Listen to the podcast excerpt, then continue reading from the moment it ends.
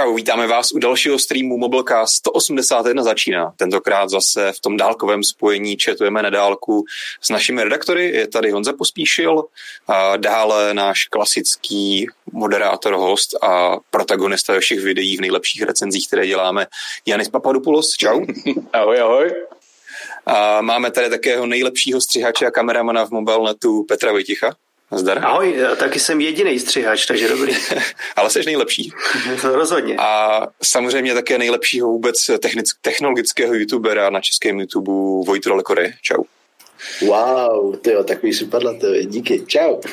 Tady to na vás si z rukávu. Neměl jsem to vůbec připravený. Každopádně dnešní stream eh, bude opět zajímavý, opět tedy v, ve stínu pandemie, ve stínu karantény si takto voláme naživo, nevysíláme tedy klasicky živě, tak to fyzicky spolu ze studia, takže doufám, že to zase bude fungovat přijatelně. Určitě nám můžete dát vědět, budu za to rád, když nám napíšete do živého, do živýho chatu, jestli všechno zní a vypadá OK. No a co dneska budeme řešit? Já jsem to nazval tak trošku ve stínu Číny, a máme tady hodně nových čínských novinek. Byly představeny nový Huawei P40, P40 Pro, P40 Plus, Ultra, Mega a tak dále. Jen i Vojta testujou, takže se budeme dělit o různý dojmy a vy určitě už teďka můžete psát dotazy který těmhle telefonům. No a další témata budou taky zajímavý. Zůstaneme v Číně u Xiaomi Mi desítek. Byla představená i Mi desítka Lite. A máme tady i pár dalších okecávacích témat, takže myslím si, že bude rozhodně se o čem bavit. Tak jako vždycky můžete nám psát do toho živého chatu, budeme se to snažit my všichni sledovat pokud náhodou budete chtít uh, zajistit to, aby nám ta vaše velice důležitá a přínosná zpráva neutekla, tak uh, máme tam aktivovaný i superchat, takže tam můžete poslat i třeba pár halířů nebo korun a tím nám to tam bude pěkně svítit. No ale už hrozně dlouho kecám, pojďme se do toho pustit. Uh, pojďme začít těma Huawei a dám slovo třeba Janimu, ten se vždycky nerad hlásí o slovo, tak ho tímto vyzvu. A ty, který, který z těch Huawei testuješ? Já jsem otestoval P40 Lite a teďka testuji, nebo dá se říct, že už jsem dotestoval, protože dneska vyšla recenze Huawei hmm. P40 Pro, což je vlastně prostřední model z té nově představené řady P40, když na toho nepočítáme ten P40 Lite, který je vlastně jinak brandovaný telefon, který už vyšel v minulosti. Já si ho tady podám, P40 Pro. Takže Hlavně jsi říkal... si to podal v recenzi. Ha, to taky, to taky. A no, zrovna mi tady vyskočila nabídka na aktualizaci softwaru, což je vlastně něco, co jsem v té recenzi taky zmiňoval, uh, taková jako zajímavá věc, co se dneska standardně děje, a to ta, že dostanete na test telefon, ale ještě nemá úplně finální software, takže třeba ty fotky, které pořizuje, de facto nejsou ještě úplně to, co uvidí potom ti uživatelé, až to zařízení půjde do prodeje, což je dneska takový fenomén. Nedělá to jenom Huawei, dělá to spousta dalších výrobců. A to, co my vlastně můžeme testovat, uh, ne úplně odpovídá tomu, jak to bude vypadat, jakmile se ten telefon začne prodávat. A myslíš, že ten rozdíl bude velký? Že to jako uživatelé třeba poznají? Nebo jsou to Mys... nějaký jiný fakt jako drobný? Já si myslím, že jako občas to může být i rozdíl větší, protože uh, je až jako udivující nebo ohromující, jak na poslední chvíli vlastně výrobci telefonů zpracovávají ten software i hardware, protože i v posledních týdnech se může změnit třeba nějaká hardwareová specifikace u těch telefonů, což mě vždycky fascinovalo, jak pružně to všechno musí probíhat, aby tohle bylo možné. Takže si myslím, že ten rozdíl, který potom po nějaké softwarové aktualizaci přijde, může být i větší a nemusí to být jenom nějaký úplný detail. Nebo tam můžou přibýt nějaké úplně nové funkce zajímavé. Mě docela, mě docela překvapilo u té P40, že za těch pár dnů, co jí mám, tak by přišlo víc aktualizací softwaru, než na nějaký telefon, který má třeba několik měsíců. Tě, že to je jako fakt šlapovat, těch aktualizací už bylo několik. Tě. Jo, jo, jo. A Google Play tam náhodou asi nepřibyl, co mezi nimi? zatím ne. to zatím nebyl. No, to. tak to je škoda. Já se mluvám, že jsem teď potichu trošku a ještě zvu lidi přes Instagram, a co podívat. OK, tak to určitě rádi uvidíme. Uh, pojďme se bavit. Uh, já jsem si tady dal třeba poznámku k, k těm zaoblením rohu. To je jedna taková věc, která na tom jako mě třeba zaujala, i když jsem to teda neviděl fyzicky, bohužel skrze karanténu, tak pouze na obrázcích. Uh, ty zakulacený rohy mají vlastně jiný rádius, než, má, než je zakulacený samotný ten telefon. A mě to třeba osobně docela irituje. Nevím, jak to vypadá třeba v reálu, kluci. Podle mě je to uh, jako fajn. Zpočátku jsem k tomu byl skeptický, ale právě to zaoblení, uh, pokud se bavíme jenom o tom zaoblení po všech stranách displeje, tedy nejen z boku, ale i ze spodu a ze zhora, uh, tak si myslím, že je to celkem praktické, když používáte ovládání gesty, protože jakmile swipeujete vlastně, používáte gesto ze spodu, tak ten prst potom krásně klouže. Stejně tak se dá říct, že když třeba stahujete notifikační rolecku, tak je to o trošku pohodlnější, než kdyby tam byla nějaká ostrá hrana. Ten telefon si mohl vyzkoušet takhle i Petr, který se takhle nad tím dumá, tak co si o to myslíš ty, o těch zaoblených rozích? Já u toho nejsem úplně fanoušek. Mně se to hrozně moc líbí vizuálně. Ten telefon vypadá fakt krásně, na fotkách, na videu. Fakt jako to, jak ten telefon vypadá, je opravdu vymazlený. Teda až na to, že my máme tu černou variantu, která je lesklá jak obelisk, je to prostě zrcadlo šílený, neustále upatlaný, špinavý od prachu.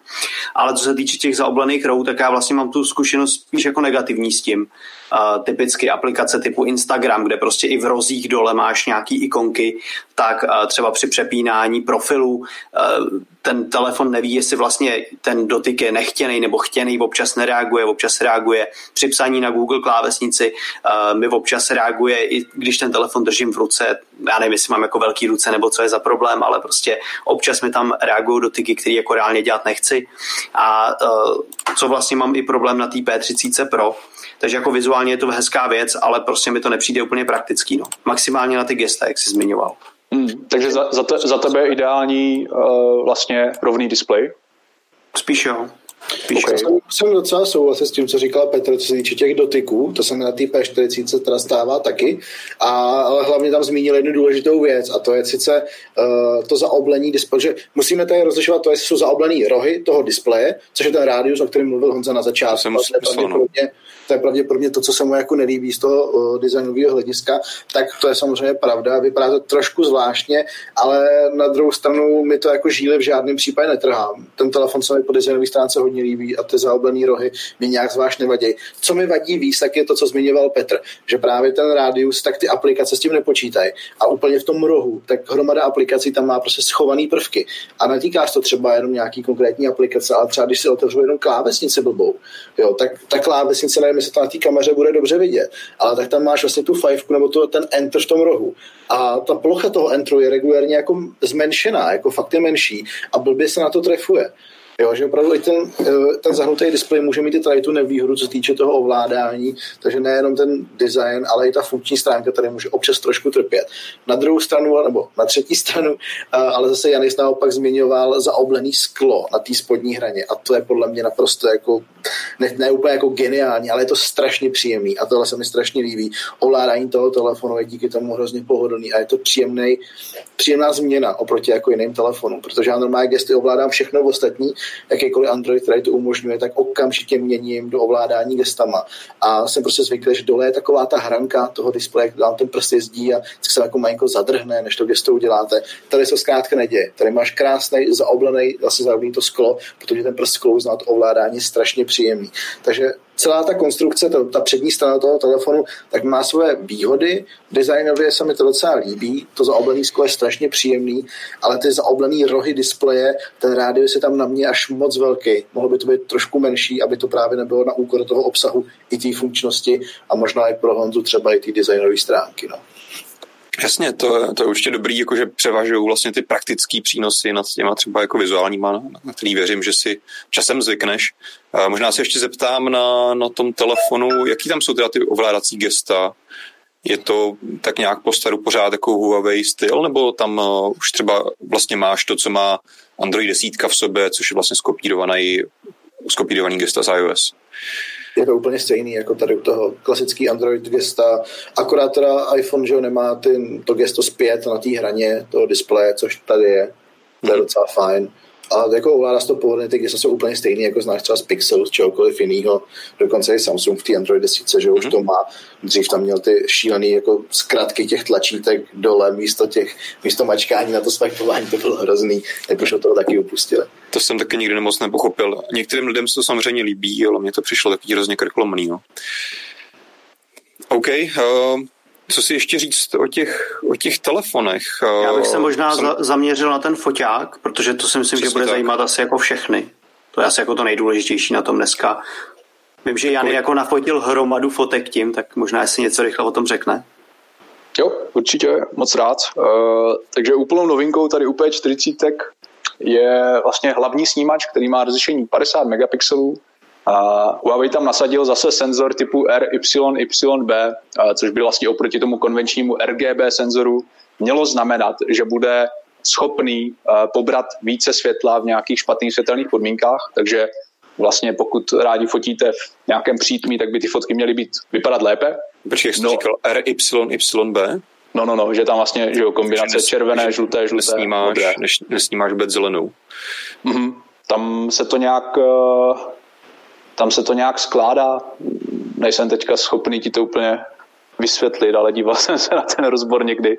Okay. Myslím si, že na vysvětlení je to poměrně jako komplikovanější. Dobře. Uh, nebudu, nebudu no, tím trápit v tom případě. Ale Budeme vlastně... věřit tedy, že to je lepší. Jo, jako, jako ve tmě by to mělo být lepší, ale teďka úplně upřímně, když s tím fotíte ve tmě, tak si můžete všimnout, že ty fotky jsou někdy takové trochu uh, nažloutlé nebo dožlutá. Což je zaprvé něco, co si těch, myslím... Moc těch žlutých senzorů, no. Asi jo. Což je zaprvé něco, co si myslím, že ještě po nějaké aktualizaci se trošku vylepší. Uh, to znamená, že ten telefon se v úvozovkách naučí lépe pracovat s tím senzorem, tady s tímto typem, a bude to vypadat líp, protože něco podobného vlastně já jsem viděl už v minulosti u jiných telefonů. A jako je otázka, jak říkám, myslím si, že za měsíc, za dva měsíce poté můžeme říct, OK, tak tenhle telefon fotí tak a tak a teďka je na to ještě trošku brzo.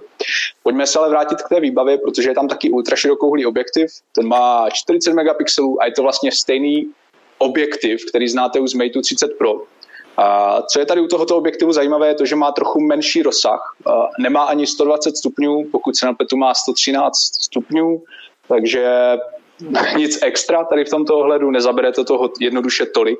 Na druhou stranu by fotí... Možná, to by bylo možná lepší zmínit spíš ohnisko, ohniskovou vzdálenost, to, co to jako člověk představí, ve smyslu, že to Huawei tak má ohnisko 18 mm u toho širokáče, hmm. zatímco Samsung má ohnisko 12 mm, pokud se nepletu, a iPhone. Zhruba okolo těch 12-13 se to pohybuje. Takže ten rozdíl je poměrně velký. A když jsem to porovnal třeba s tím Samsungem, tak jako ten záběr jako ten Samsung toho chytí o hodně víc. Tom, jo, jo, jo. Je to znát dost. Souhlasím, no. Ono možná ještě uh, to lidem, lidi si to líp představí, když řekneme, že ten hlavní snímač má ohnisko 23 mm, pokud se nepletu, takže tam ten rozdíl není až tak, tak veliký. Jo, přesně, zatímco ty ostatní telefony tak mývají okolo 25 většinou na tom klasickém foťáku a když máš ten dvojnásobný zoom, tak seš na 50, což je vlastně uh, ukázka, nebo což je typická výbava u iPhoneu, tam máš vlastně 12, 24 a 50. Taková hmm. klasická sestava, široký klasický a portrétní objektiv. I co používají fotografové, jsou to takové klasické vzdálenosti. Teď jsou toho Huawei je to trošku netradiční. No. Jo, Vojto, uh, co si myslíš o tom, že vlastně ten ultraširokouhlý objektiv fotí v poměru 3 ku 2? Uh, za mě osobně je to fajn. A za druhé, myslím si, že tady tenhle ultraširokouhlý objektiv pokud se nebavíme jenom o tom rozsahu, je teďka asi nejlepší ultraširokouhlý objektiv na trhu. Objektiv na trhu. Jaký na to máš názor ty? ten poměr stran 3 k 2 dává jednoznačně velký smysl, jo? protože jako výřez si z něj můžeš udělat vždycky. Vždycky je lepší, když ti to jako chytne větší, větší obraz, pokud ten čip to jako umožňuje, takže jako proč ne, proti tomu nemám absolutně co namítat. Uh, co týče kvality těch fotek, tak eh, na můj vkus je to trošku měkčí, ty fotky, než by se mi jako úplně líbilo a barevně tam vnímám trošku v tom dynamickém rozsahu, hlavně u toho širokáče, že by tam mohl být ještě nějaký prostor pro zlepšení, ale jako jinak celkově ty fotky se mi z toho líbí jako velice. Dělal jsem třeba i přímý porovnání vlastně i s tím Galaxy S20 Ultra, i s tím iPhonem. Zrovna teď o víkendu jsme byli s přítelkyní se projít Prahou, aby jsme taky jednou za týden vypadli z bytu a jsme se trošku prošli. A právě během té procházky, jak jsem dělal hodně fotek a musím jako říct, že na mě udělal to Huawei docela hodně dojem, ale spíš než tím širokáčem, tak mě zaujal tím teleobjektivem. Že ty fotky, které on dokáže dělat s tím zoomem, tak ty jsou jako hodně hezký. A tady naopak ten Huawei třeba proti tomu Samsungu podle mýho dost vede. Mm, takže si to srovnával s S20 Ultra 5G. Jo, ten, ten zoom. Jo. Super, super. Protože to je něco, k čemu jsem se já vlastně nedostal a, a jako osobně jsem se domníval, že to P40 Pro by mohlo mít trošku lepší ten teleobjektiv, ale nemohl jsem si to vyzkoušet. Za Takže... Že ho opravdu trošičku lepší má, nebo mm-hmm. při, tom, při tom běžném uh, přiblížení těch pět, pětinásobný, tak je to dost znát a při tom desetinásobném, kde vlastně má, máme hybridní zoom, že jo, u obou dvou, tak ten hybridní zoom to Huawei podle mě zvládá trošku líp. Mm-hmm. Super. No a můžete mi říct, Můžete, jo, pardon, že do toho skáču. Můžete no, no, no. mi jako reálně říct, jestli vám přijde ten pětinásobný zoom jako dobrý? Protože já zase, jak mám tu P30 Pro a bojuju s tím, že mi přijde jako málo kdy využitelný, že prostě málo kdy ten, se mi ten pětinásobný zoom hodí, protože mi přijde jako zbytečně moc, a vlastně daleký a třeba ten trojnásobný mi přijde výrazně jako praktičtější. Tak jestli třeba vy jste s tím spokojení. Je to o té využitelnosti, protože jak jsem říkal, klasická sestava vlastně foťáků, když je někdo fotograf, tak pro něj naprosto základní objektiv je 50 mm. A to je přesně jakoby ta onisková vzdálenost, kterou máš u dvojnásobného zoomu třeba u toho iPhoneu. To je takový nejpřirozenější, většina lidí prostě na to fotí, to je fakt úplně základ. Jo, takže tam ten dvojnásobný, potažmo ten třínásobný zoom působí trošku přirozenějc a je jasný, že proto člověk najde víc využití, protože takhle koukáš jako na svět, zhruba tou padesátkou ale když máš ten delší, tak prostě často jsem narážel na to, třeba u toho iPhoneu, že by se mi to ten, tento delší sklo zkrátka hodilo, že bych to trošku víc přiblížil. Jo. V některých situacích to může být moc dlouhý, ale za mě si spíš myslím, že to tam má nějaké opodstatnění. Samozřejmě ideální by bylo, kdyby to bylo proměnlivý, kdybych to mohl jako hnát od toho dvojnásobného do pětinásobného opticky, ale tam asi ještě nejsme teď. No, zásadní otázka, tohle jsou všechno takové subjektivní hodnocení, ale tady v chatu S303 má jako velice konkrétní dotaz. Dá se s tím zoomem dobře šmírovat? Jak bys to změřil od do desíti na škále? tak co? Eh, ty jo, dobrá otázka. No já bydlím uh, vlastně v bytě pátém Já jsem věděl, mám... že, to, že to Jany zkoušel. A máme jako uh, naproti sobě, že jo, okna spousty sousedů, ale dneska, přiznám se, že úplně teďka upřímně neskoušel jsem to, takže, takže nemůžu říct, s tím se dá lépe šmírovat, ale tak dneska myslím večer, si, že... dneska. Dneska večer, jo, dobře, tak se tady sejdeme všichni s rouškama a vyzkoušíme to. Uh, myslím si, že s tím desetinásobným hybridním zoomem jako by i šmíráci uh, by si šmíráci přišli na své, asi takhle, no. OK, já jinak tím, že jsem tam do toho takhle vskočil, tak eh, připomenu těm, kteří se třeba připojili později, můžete samozřejmě tady na YouTube psát, psát připomínky, dotazy, budeme se snažit, samozřejmě na ně snažit reagovat. Uh, tak nevím, jestli jste někdo mezi tím třeba zaznamenali něco jiného tady k tématu P40, P40 já, na chatu. Já bych ještě řekl, že šmíráci by si měli počkat na P40 Pro Plus, která přinese hmm. desetinásobný optický zoom. Tak asi tak. A ten jsme teda nikdo, že ho neměli v ruce? Ten jsme zatím ještě nikdo neměli a on se začne prodávat asi o měsíc až o dva měsíce později než ten zbytek. A pokud vím, tak teďka vlastně ještě ani není vůbec v Česku, uh, aby si ho mohli třeba redakce vyzkoušet nebo tak. Jasně, tak to je fajn, že zase budou mít uh, vlastně ty šmírované objekty víc času se zhubnou do plavek a tak přichází mm. to, to, to bude pěknější potom. Ty trošku těsej ty tvoje jako myšlenkový pochody, Honzo. Ty, jako, že máš pixel, který nemá tenhle objektiv. já tam mám ten, nevím, jaký marketingový název, proto má Google a taky tam mám nějaký zoom hrozně dobrý. No tak jo, já myslím, že bychom se mohli ještě v rychlosti u, to, u těch P40 přesunout od toho foťáku a hlavně teda zmínit, jak se tam žije bez Google služeb. Já tady mám paradoxně kromě té P40 i tu light verzi, která teda designově se mi taky dost líbí, že mi to hodně zajímavý a jako Huawei tady docela dobře nakročil tím hardwarem, hodně lidem z toho asi bude líbit, mm. i co týče výbavy celkově, jako paměť, ten systém je krásně odladěný a všechno. Ale ty Google služby jsou zkrátka jako problém. Jak se ti s tím žilo, Janis, vůbec bez Google služeb? Uh, jo, za mě určitě to problém je. A na druhou stranu jako mě až překvapuje, jak hrozně lidí jsou vždycky skeptičtí k čemukoliv novému. Ať už jako by to mohlo být teoreticky dobré nebo špatné, tak mně přijde, že je vždycky hrozně moc skeptiků. A moje, vlastně můj názor tady na tuhle situaci je takový, že se naopak jako těším na to, co by Huawei mohl přinést a co, jak se mu vlastně podaří uh, se k tomu postavit a vlastně zaujmout případně ty uživatele, protože pro mě je to zajímavá výzva, myslím si, že pro Huawei určitě taky a důležitá výzva.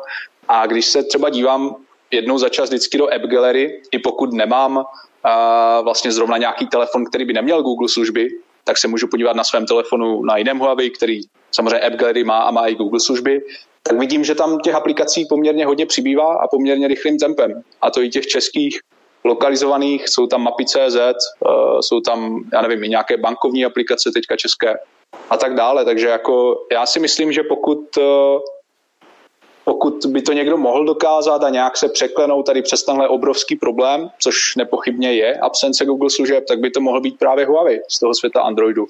Já a jak se mi s tím žilo? Teďka... No. No, nechám tě domluvit, povídej. Jo, OK, OK. Jak se mi s tím žilo? Uh, asi největší problém spatřuji v absenci vlastně Google Pay, protože tím, že nemáte Google služby, tak bez nějakých úprav uh, s tím telefonem samozřejmě nemůžete platit, což si myslím, že bude u hodně lidí velký problém. A jinak si ale myslím, že takové ty uh, vlastně aplikace jako Gmail, uh, Google Mapy nebo Google Maps a já nevím, Google kalendáře, takové jako fakt základní věci se dají už celkem dobře nahradit tím, co najdete právě v tom App Gallery. Takže si myslím, jako, že, že je možné s tím fungovat nějak. Můžeš, ale jak nahradíš to, tu synchronizaci? Jasně, ten ekosystém nenahradíš, no, jasně. Jo, já jsem třeba narážel jako na, na největší problém asi s tím letím, že když mám prostě synchronizovaný kalendář na Google a podobně, tak mám to sice využívá nějaký standardní protokoly, které se dají nastavit, ale dostat to do toho telefonu není vůbec sranda. Hmm. A vůbec tam jako v Google to jako nemůžeš ani jako přidat, ani jako exchangeový nebo takhle, takže není to úplně jednoduchý, je to docela složitý. A osobně mě u toho jejich nového ekosystému v první řadě souhlasím s tím, co si řekl, že je to obrovitánská výzva pro Huawei, samozřejmě životní výzva, jestli se na tom to stojí a padá, jestli prostě tady to zvládnou nebo nezvládnou. A myslím, že jako paradoxně jim udělal Google takovou, nebo Trump jim možná udělal takovou jako medvědí službu, jo, trošku, že je, že odřízl od toho Google a Huawei to naopak dal trošku vítr do plachet, že jako musí víc máknout a do budoucna si myslím, že by z toho naopak mohli být jako překvapivě silnější, jo? když ten hmm. ekosystém najednou budou mít vlastní, budou mít místo Google, mít Google Mobile Services, tak tam budou mít svoje vlastní Huawei Mobile Services a najednou budou na tom Google jako úplně nezávislý. Jo. Takže paradoxně z toho Huawei může být ještě silnější. Na to se docela těším, to bude pro ně velikánská výzva. Ale je tam ještě hromada drobností, které nemají úplně vychytaný. Takový detaily, které mě třeba zaskočily, že oni třeba v tom App Gallery si dovolují jako doporučovat lidem v tom úplně, když to zapneš úplně poprvé, tak ti tam vyskočí seznam doporučených aplikací, které jsou primárně zaškrtnutý, aby si se nainstaloval. A v tom seznamu doporučených aplikací je třeba kasíno nebo sportovní sázení. Jo, prostě tak, jako takovéhle věci, před kterými tě vyloženě jako zákon varuje, že to jako, jo, má to mít u sebe dokonce i upozornění a tak dále, jsou to víc skoro jako nelegální jako doporučení, jo, když vezmu v potaz to, ty sportovní sázky, jo. Takže takové, takové drobnosti oni ještě nemají vychytaný a trošku to působí na člověka, že necítí se úplně bezpečně, jo, jako hmm. přijde, že se snaží jako někdo natáhnout, jo, a trošku tě jako ukolébat jako k pocitu bezpečí a potom ti tam hodí prostě aplikaci s kasínem, abys do toho jako spadl. Jo, samozřejmě možná trošku přeháním, ale je to něco, s čím se člověk normálně nesetká, jo, takže mě to na začátku úplně trklo do očí. Ale tak to se asi časem třeba vychytá, no. Stejně tak bych vlastně k tomu ještě dodal, že já taky, že mám Huawei telefon, schválně tam zkouším občas zkoukat, co tam přibývá, těch aplikací je tam čím dál tím víc, to má jako Jany naprostou pravdu. Problém je podle mě jako že tady vzniká jako velký bezpečnostní riziko. Třeba spousta lidí na telefonu chce mít Facebook, chce mít Messenger a vlastně my jsme to před vysíláním řešili, že je možnost, jak si tam ten uh, Facebook dostat oficiálně a údajně i funguje, jak tvrdil Vojta. Ale třeba když to zadáš do toho App Gallery, což je jediný obchod, který v tom telefonu máš, tak ono ti to najde Facebook. No ale je to nějaká kopie od nějakého Číňana, který sice jako možná funguje, ale jedeš prostě přes buchu jaký servery. To samý stáneš si Messenger, on designově vypadá jako Messenger Lite, ale zase je to od nějakého Číňana, buchu jak to funguje, buchu jak je tam zabezpečení. A jsou to aplikace, které ti to doporučí na prvním místě, když si vyhledáš něco, co jsi prostě zvyklý používat, což právě Facebook tady bude. Jo, Instagram máš prostě smůlu a tak dále. Protože zase si myslím bezpečnostní riziko, no. A teď zmiňuješ jenom takovou úplně základní a jako naprosto zbytnou aplikaci, jako je třeba Facebook. A teď si představ, že tam někdo chce mít jako internetové bankovnictví. Jo, tak Jo, tam máš, tam máš normálně aplikaci, kromě toho App Gallery, tak je tam ještě aplikace, jmenuje se to More Apps a to je speciální jakoby služba, kam zadáš jméno nějaký aplikace a ono ti to ukáže, že ji můžeš stáhnout z internetu z nějakého repozitáře APK Pure, anebo ti to ukáže nějakou alternativu. Takže když tam dáš třeba Google mapy, tak ti to ukáže, hele, můžeš je stáhnout tady ten, to APKčko, anebo si místo toho nainstaluj nějakou aplikaci, kterou už máme v App Gallery. Tohle to je super. Ale problém nastává tehdy, když tam dáš třeba nějakou bankovní aplikaci a oni ti řeknou, jo, hele, tady si stáhni z toho APK Pure. Normálně já třeba používám monetu, takže bys stáhl tu jejich smart banku. Jenomže z toho APK Pure já teď jako vůbec netuším, jestli to APK se s tím někdo třeba nehrál. Jo, a, a okamžitě mám jako strach to vůbec nainstalovat. A to samé třeba se týká pro mě osobně YouTube. Já jsem třeba koukal, že je aplikace, která vypadá úplně stejně jako oficiální aplikace YouTube, dokonce se tam můžeš přihlásit, ale sakra, já tam v životě, v životě bych si nelajznul přihlásit do nějaký neznámý aplikace od neznámého vývojáře svůj Google účet, na který mám napárovaný všechny služby, včetně mého živobytí na YouTube. Jo, prostě a takovéhle věci, takovýchhle otázek tam potom vystává celá řada, i s tím třeba Facebookem, jak se říkal, a tohle to bude potřeba trošku změnit jako uvažování lidí, protože člověk, který je zvyklý jako jenom kliknout a instalovat aplikace bezmyšlenkovitě, tak najednou ho nenapadne, ale tady si mám, musím dávat bacha, protože ta aplikace, ona vypadá stejně, ale stejná ve skutečnosti není. A to riziko tam může být někde úplně jinde. V tom máte velkou pravdu. O tom, v tom Petr myslím, že asi zmínil asi nejdůležitější argument v celém tady té věci, protože uh, dobře jsou nějaký, je to nějaká otázka pohodlí a tak dále, ale přesně tady, ta, tady to bezpečí je obrovská věc a je to vlastně, když se jako podíváte x let zpátky, tak tím, že přišel Apple se svým iOS a se svým vlastně hrozně omezeným storem, kde má jenom on sám sebou kontrolovaný seznam aplikací, tak a tím se samozřejmě obrovsky zvedla, zvedlo veškeré zabezpečení. Že jo? Představa, když se podíváme zpátky, jak to fungovalo před deseti lety, když jste si jako stahovali aplikace na Symbian, Bůh ví odkud, když se instalovali aplikace na Windows, na XP, tak vlastně nikdy jste neměli záruku toho, jako skutečně, jak ta aplikace je bezpečná, jestli s ní někdo nějak nemanipuloval, museli jste řešit antiviry a tak. To vlastně v dnešní době, do té doby, co tady máme iOS a později Android, eh, jako používání jakýkoliv antivirů absolutně postrádá smysl, ačkoliv samozřejmě antivirové firmy říkají něco jiného. Ale tady to si myslím, že je hrozně důležitý moment, na který musíme, musíme pamatovat. A uh, to, to se bude Huawei řešit těžko a to, to jsem právě chtěl doplnit už dřív. Huawei vlastně teďka i oficiálně uh, Google se snaží s ním vyjednávat, aby vlastně ty jeho aplikace byly nějak a ty služby stažitelné přes, to jejich, uh, přes ten jejich store. Jo, takže tam je to spíš otázka, jestli tím by dokázali vlastně obejít nějaký ten americký ban, a jestli by tím naplnili skutečně Google, nebo jestli by tím neporušili ten vlastně zákaz, to embargo, že by dali svoje služby tak nějak trošku oficiálně, neoficiálně tady na ten Huawei obchod a tím by vlastně umožnili alespoň minimálně tady ty oficiální služby od Google doinstalovat do toho telefonu, takže to je samozřejmě věc, která, o které se teďka Huawei snaží a myslím si, že pokud by se mu to do, povedlo a druhá otázka je, jestli by to vůbec Google chtěl povolit, tak si myslím, že by to Huawei hodně pomohlo. Na další věc je, že skutečně bude právě muset uh, tak trošku šáhnout do té své čínské mentality, která právě úplně jako neřeší to, že jestli je to originální aplikace nebo jestli je nějaká kopie, že jo, to, co přesně jste zmiňovali, jestli je to originální Facebook nebo ne, tam prostě bude muset začít fungovat to, že tohle je ověřený vydavatel, ověřený vývojář a můžeš skutečně věřit tomu, že jako se na celém tom App Store od Huawei nebude vyskytovat nic, co se jmenuje Facebook a nebude to od Facebooku. Vlastně podobný problém řešil před, svým, před nějakým časem BlackBerry. Když mělo operační systém, že jo, BlackBerry 10, tak úplně stejně tam neměli originální aplikace, ale jiní vývojáři dělali prostě předělávky aplikací Facebookových a Whatsappu a, a všeho možného a jako nebylo, to, nebylo to dobrý. Takže tomu, tomu se Huawei přesně musí jako vyhnout. Tady to se nesmí roztočit, tady to kolo vůbec aby, je to tak. Potom, se, potom se z ní strašně těžko jako vyskakuje pryč. No. Že to je stejný s Windows Phone.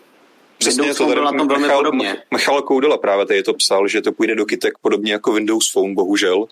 Takže to si myslím, že je dobrá parela a tady to může mít Huawei právě jako dobrou předlohu, čemu se snaží vyhnout. No. No. takže, takže to díky, díky za příspěvek jsem se tam snažil do toho tak vmísit, aby, aby si čtenáři nebo posluchači měli pocit, že tady na ní koukáme, koukáme na to na vás, ale kluci mají samozřejmě spoustu názorů, tak já se tady snažím vás obhajovat taky, abyste tady zazněli. Asi bychom možná se mohli vrátit uh, jenom na poslední chvíli k těm telefonům.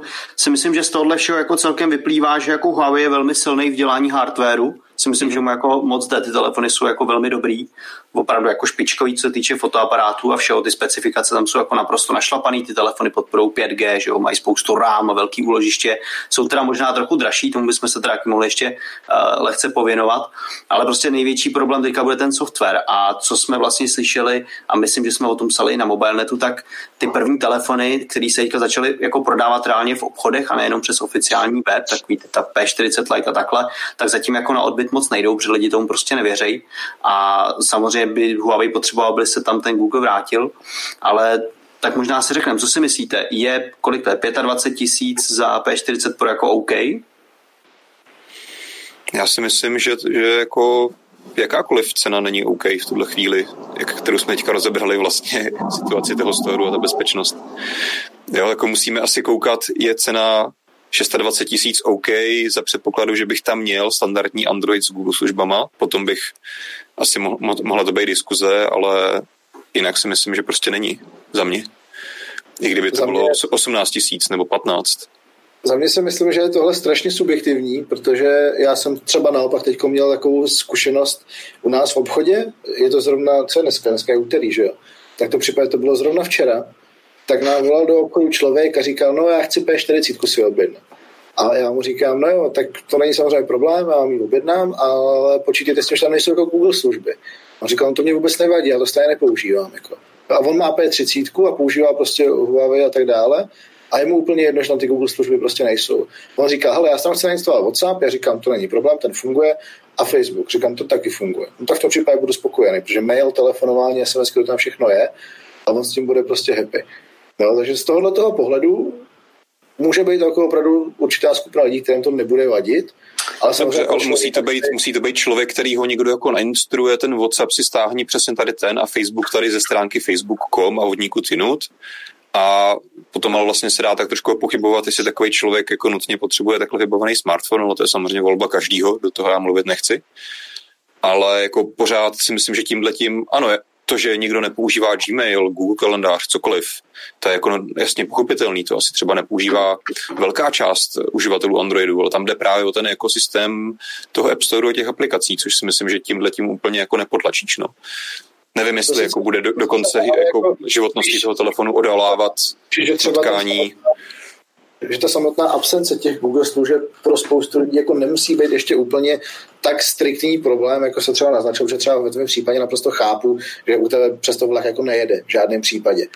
Já, co jsem se snažil teď posledních pár, nebo vlastně přes víkend, co, toho, co ten telefon vlastně mám, tak jsem se snažil s tím nějakým způsobem zžít a asi bych, asi bych to dokázal používat, ale v tuhle tu chvíli, jako jsem do toho Google ekosystému už zapojený docela hluboko, včetně Google Disku a podobně, tak musím řešit problémy, které jsou s tím jakoby spojený a to není příjemný v žádném případě. Ale pokud někdo do toho Google systému zapojený jako není, tak ten, ten přechod na tady tu platformu pro ně není zdaleka tak těžký, a ten bude řešit maximálně ty problémy s, tou instala- s těma instalací aplikací. Ale, víš, co bych možná z toho já si odnesl, že tady ten telefon může být super pro power usera, který 100% ví, co dělá, je 100% schopný vyhodnotit riziko svých těch eh, akcí, který na tom telefonu dělá a není právě závislý na Google službách. Pro takového člověka si myslím, že to může dávat skvělý smysl. To si myslím řekl velice dobře, protože jedna z, z věcí, taková paralela tady k tomu, co mě napadla zrovna včera nebo dneska ráno, tak byl Linux. Mně přijde, mně přijde, že jako do určitý míry mi to hodně připomíná jako Linuxový systém, kde ty uživatelé si hodně těch věcí musí jako dobastlit sami, pak to funguje super a jsou s tím hrozně spokojený. Já jsem na Linuxu fungoval několik let, když jsem byl na vejšce a miloval jsem to. Teď už jsem trošku spohodlnil. Ale když nějakému člověku tady to nebude vadit a je ochotný se s tím takhle hrát, tak pro ně naopak to může být docela zajímavý. I třeba díky tomu foťáku, ten software to má fakt skvěle odladěný, zpracovaný, je to krásně. Skutečně alfa omega pro člověka, který o tom má zájem nebo ne, jsou ty Google služby. Pokud pro něj nejsou důležitý, tak aby se vrátil k té předchozí otázce, tak pro mě těch 26 tisíc není úplně přemrštěná cena. Ten telefon se mi jako fakt líbí. Pokud jsou pro tebe Google služby důležitý, tak vůbec na Huawei nekoukej. To nemá absolutně smysl. Tady prostě neuspěješ. Jako. Podle mě taky otázka, jestli si lidi jako často uvědomují, co všechno se pod tím pojmem jako Google služby skrývá. Jo? To, že já to občas vidím jako třeba u našich nebo tak, že si ani jako neuvědomují, co to je. To, že na počítači si hledají něco na mapách a pak když se na to koukají na telefonu v navigaci, tak už jim to tam nabídne jako historii. To, že prostě uh, mají nějaký stránky na počítači, kde mají uložený hesla a na telefonu to mají najednou taky a vlastně můžou se tam pohodlně přihlásit a všechny tyhle ty věci, které často jsou ne nezbytný, nutně, ale jako velmi pohodlný, jestli by ti to taky třeba časem prostě nezačalo štvát, to, že jak to komunikuje s tvým počítačem, to, že třeba máš chrom v počítači, na který jsi zvyklý, že tam máš něco uložený, nějakou historii a tak dále. Jsou podle mě jako další věci, které jako jasně, můžeš bez nich existovat, ale je to prostě velký bonus, po který bys najednou začal jako přicházet. K tomuhle tomu jenom dám poslední úplně dodatek, jak si říkal, to je strašně důležitý, že si lidi neuvědomují, co všechno v těch Google službách je, tak ono tam totiž často je zahrnutý i vůbec samotný fungování aplikace na pozadí. Jsou aplikace, které si do toho Huawei sice nainstaluješ, ale regulérně je musíš otevřít, aby se ti vůbec aktualizovaly. Já třeba používám e-mailový klient, který se jmenuje Spark, úplně ho zbožňuji, používám ho na Apple, na Androidu, Pecka ale když jsem se nainstaloval do Huawei, tak funguje bez problému, ale neaktualizuje se na pozadí. Takže mě nechodí e-maily přes tady tu aplikaci, protože je to závislé. To potěší. A na první pohled to člověk prostě nezjistí. Zjistíš to až prostě po půl dne, kdy otevřeš tu aplikaci, říkáš, že nějak nechodí maily a tam naskáče. Právě kvůli tomu, že to je závislé na těch Google službách. A takovýchhle aplikací, i když se staneš jako APK z internetu, tak může být třeba ještě víc. Tady jenom možná jako ten český překlad to možná ještě jako tak zní jako zavádějíc, než jako Google služby, Google Services. Ano, Google služby můžeme mít jako chápat, to je ten Gmail, kalendář, tady to jako co znáte, synchronizace v Chromu a tak, ale potom je vlastně, že nějaká vrstva, která se taky jmenuje Google Play Services, nevím, jak se to přesně nazývá aktuálně teďka v Google a to je právě nějaký framework, nějaký knihovny, který zajišťují, který vlastně tady ty aplikace třetích vývářů, třetí stran právě používají k tomu, aby mohly fungovat. Takže přesně jeden z příkladů je tady to, co říkal Vojta, že mu třeba nefunguje synchronizace na pozadí. Jo, takže tady to je potřeba rozlišovat mezi Google Services a Google Services. To právě nejsou jenom ty aplikace, ty služby, které známe od Google, ale je to prostě i skutečně nějaký knihovny na úrovni Androidu, na který spousta aplikací spolíhá a bez nich nefungují buď vůbec, anebo takhle omezeně. Tak co, přesuneme se k dalšímu tématu. Docela jsme se tady tomu věnovali asi dlouho, docela jsme mm. to rozebrali. Myslím, že se asi všichni shodneme na tom, že jsme k tomu docela skeptický, k tomu používání nějak, v nějakém větším měřítku toho telefonu a asi to nebude úplně jednoduchý pro žádného uživatele na to přejít. Ale když opustíme teda Huawei a mrkneme se na další téma, tak zůstaneme trošku v Číně. A Honzo, tobě se líbí Xiaomi, nový Mi 10 a Mi 10 Pro? Uh, jo, tak jako telefony jsou to pěkný. Uh, a oni vlastně ty mí desítky nejsou až taková velká novinka, oni byli představený už docela před nějakou dobou, znali jsme je. Co se teďka je vlastně novinka, je oficiální teda představení pro evropský trh a jejich ceny, takže o tom jsem chtěl tady hlavně mluvit. A konkrétně tam je desítka, by měla být dostupná od 22 tisíc korun. To od je důležitý, protože tam zase je více paměťových variant a ta pro varianta od 27 tisíc. Koukal jsem, že vlastně třeba na německém trhu by to Xiaomi mělo být dostupný už od dneška, 7. dubna. Ale bohužel třeba Česká republika nebo dostupnost České republice tam na té na akci nezazněla na té tiskové konferenci. Já jsem teďka před vysíláním koukal na pár shopů, eh, někde to nemají zalistovaný vůbec, někde jo, ale nemají tam vlastně vůbec zatím cenu ani dostupnost, takže v tomhle tom asi se k nám ještě Xiaomi Mi 10 nedostává, bohužel.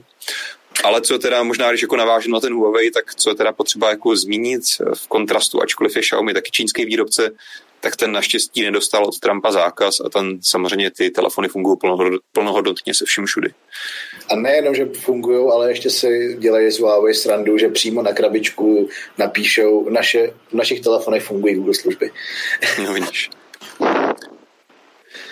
Co byla ale novinka představená, tak je Xiaomi Mi 10 Lite, to znamená nějaká levnější varianta, telefon za 9,5 tisíce korun.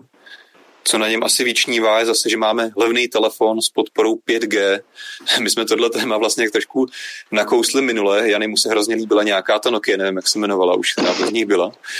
Nokia 8.2, myslím my jsme mu tak trošku jako omlátili o hlavu tady zbytek uh, chudákovi, že, že to vlastně nedává smysl, že to je jako předražený telefon a otázka je, jestli, když se na to podíváte, kluci, můžeme říct něco jiného o tom Xiaomi, tady v, českým, v českých poměrech, nebo je to zajímavější než ten Nokia?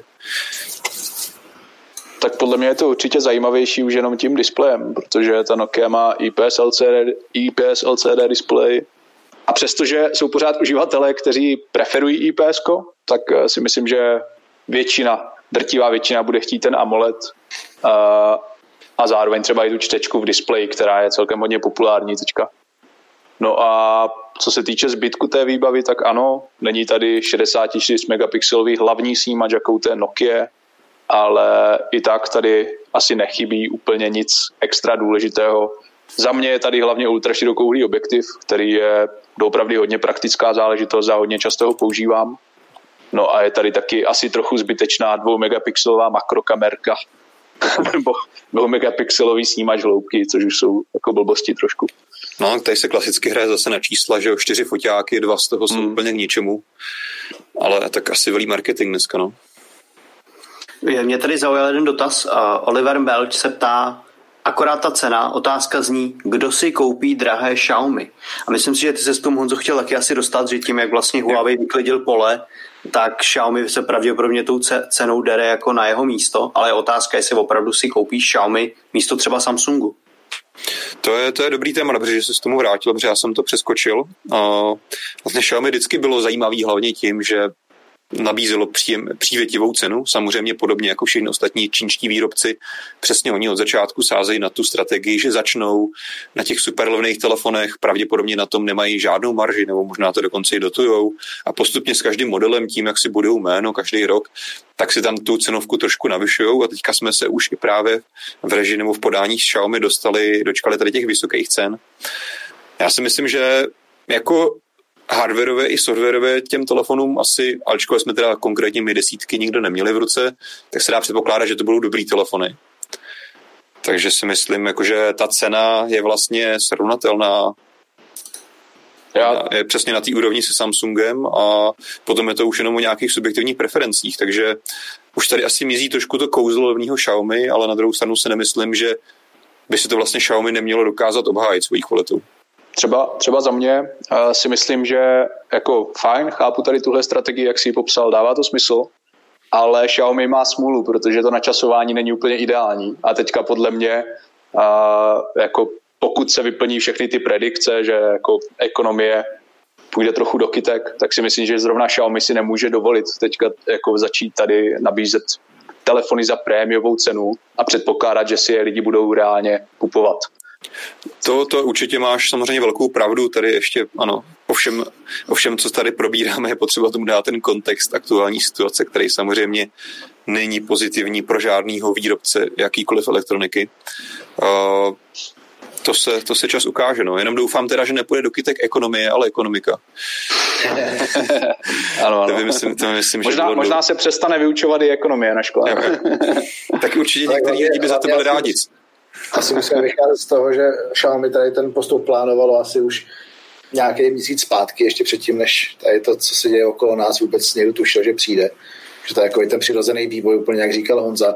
A úplně krásně u toho můžeš vidět třeba tu paralelu s tím Huawei. Pamatujete si zpátky pár let, Huawei byly taky levné telefony jo, P7 a podobně, to byly fakt jako levný vlajkový lodi. Všichni tomu říkali zabijáky vlajkových lodí, že jo.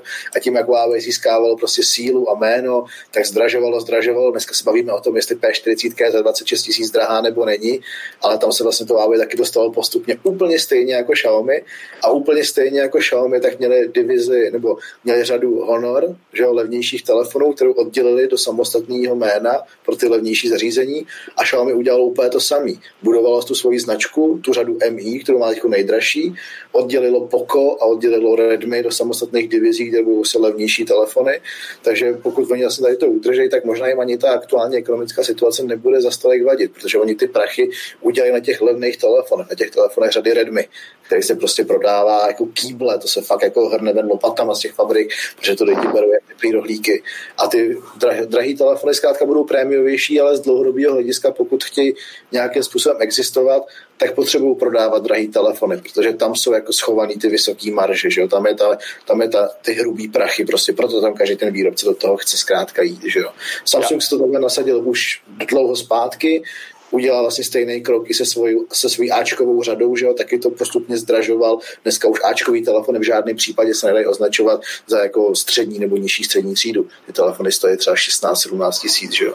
To je dobře, že vytahuješ Samsung, který vlastně předtím k tomu přirovnával i Petr, ale Samsung začínal úplně stejně, taky před lety, taky prostě to byl levná alternativa iPhoneů a dalších, dalších smartphonů v té době a dneska už jako nikdo nepochybuje nad tím, že Samsung bude ten nejdražší telefon, který každý rok se představí, že jo. Mm, to, je, to je jako za mě úplně v pořádku. Mě jde akorát o to, že Xiaomi ještě není etablované jako ta prémiová značka zatím, podle mě, tady s těmahle drahýma vlajkovýma uh, telefonama.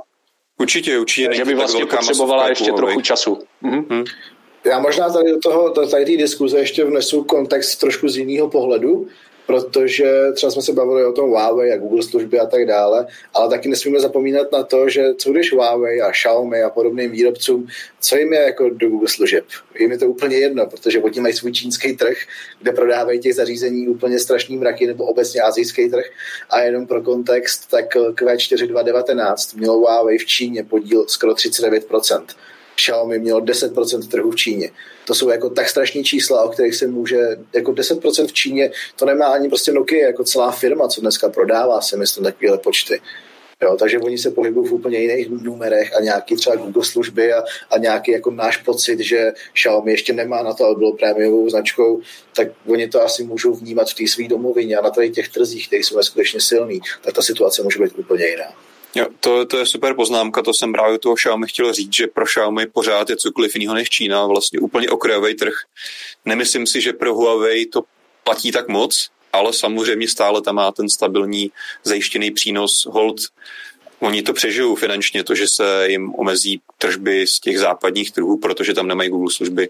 Samozřejmě ty největší masu pořád prodají doma, takže to, to je samozřejmě velká pravda.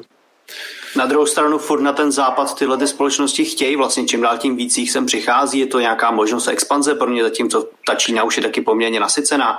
Myslím si, že v Číně taky ty telefony se prodávají za jiný peníze než tady, takže i proto ty západní tedy pro ně můžou být zajímavé. Jiný, jiný, jiný peníze hlavně v tom smyslu, že samozřejmě ono se taky vyvíjí, ale samozřejmě se tam prodává mnohem více těch levných telefonů, těch těch low-costových variant. A samozřejmě, když oni jdou za, do západní Evropy, do Ameriky, tak tam mají tu vidinu, že prodávají ty telefony za 30 tisíc, že jo, prodají hodně, prodají miliony. Takže to je samozřejmě jejich sen. Je potřeba říct, že samozřejmě i trh v Číně se mění a je tam už hodně početná skupina lidí, která si je schopná kupovat ty, ty vlajkové lodě, ale tady to je hlavní motivace, že jo, jít na trhy, kde se prodávají právě ty vysokomaržové telefony. A ještě bych tady doplnil jednu věc z chatu, píše nám Jean R a že se pořád bavíme jenom o Huawei a Xiaomi, přitom v cizině čím dál tím víc letí Oppo, a to hmm. dost markantě, a že u nás se o tom moc jako nebavíme tak já si myslím, že třeba Jany by možná mohl mít větší přehled o tom, jak vlastně Oppo se tady prodává nebo ne, protože v obchodech Oppo nějaký koupit můžeš, občas jsme i nějaký recenzovali, ale furt je to asi jako dost okrajový.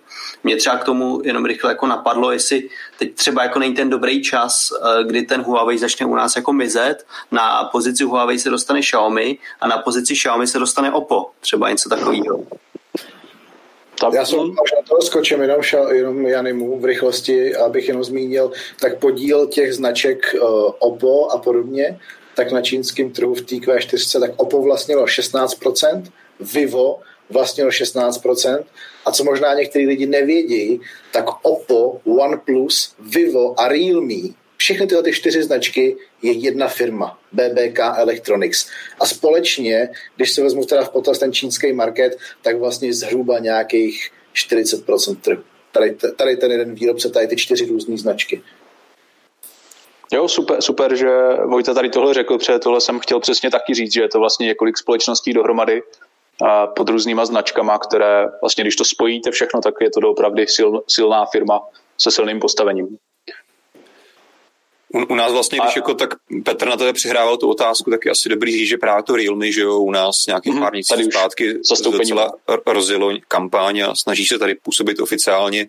Bohužel asi teda to OPPO tady až tak moc není tlačený, jsem pochopil a nevšiml jsem mm. si toho. Jako, jo, je třeba zajímavé, že OnePlus tady prostě nemá nějaké zastoupení, alespoň na takové úrovni jako Realme, což, což je i škoda, protože OnePlus je opravdu na hodně oblíbená. stranu myslíš, jako, že OnePlus na jiných trzích funguje jako, jako regulární značka? Já si myslím, že oni mají tu strategii, že jsou prostě, mají ten svůj e-shop, tam to prodávají, nemají nějaký jako fyzický kanály. Asi nikdy moc na světě ne. Je to samozřejmě otázka, ano, něco asi nainvestují do marketingu na trzích, na kterými záleží. Já si myslím, že třeba ve Velké Británii uh, jako do toho pouštějí trochu víc peněz a že jako to tam trošku víc ženou, že, mm-hmm. že to mhm. není jenom o tom onlineu, ale že tam dělají právě různě, hodně, uh, hodně různých eventů a tak podobně. Mm-hmm.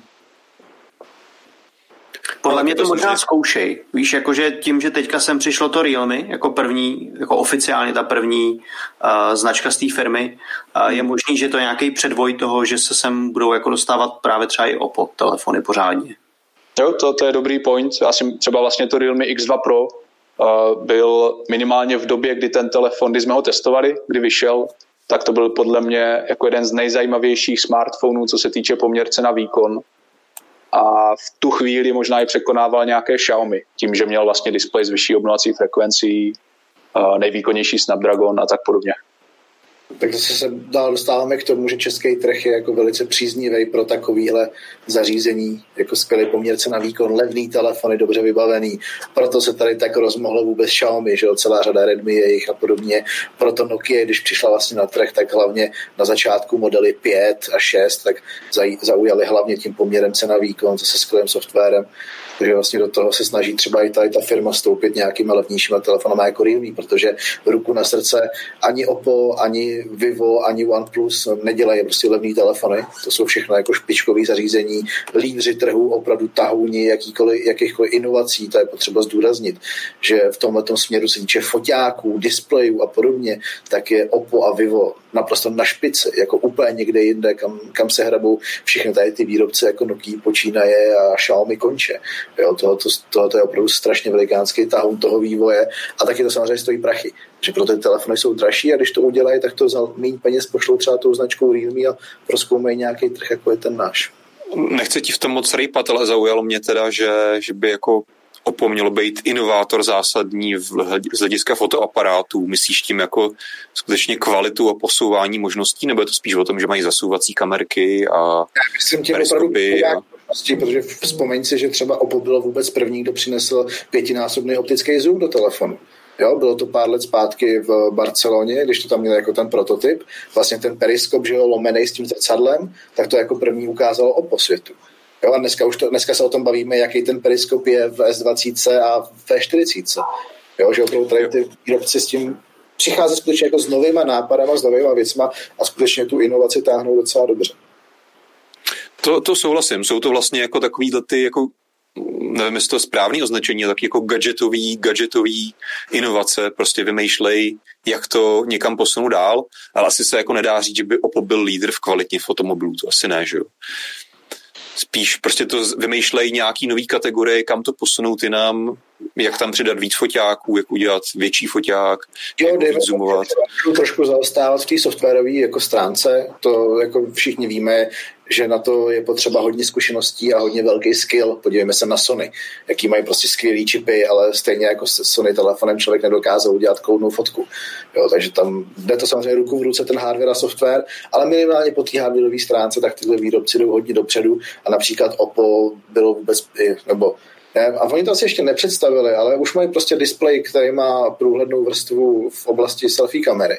Jo, už prostě ten prototyp mají funkční a už se chystají s tím mít nějakým způsobem ven. Jo, takže takový jako skoky dopředu tak dělají právě tyhle ty firmy, o kterých u nás není třeba vůbec slyšet.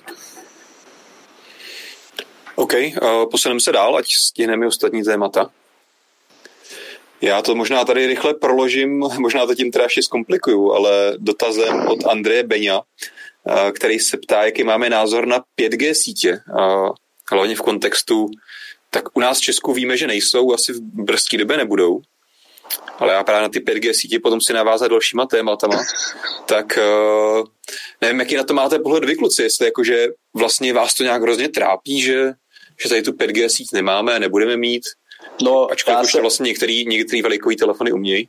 Já jsem vlastně hrozně rád, že tady ty 5G vysílače zatím nejsou, že jo? protože to už bychom Proč? tady měli eh, víc koronaviru a tak.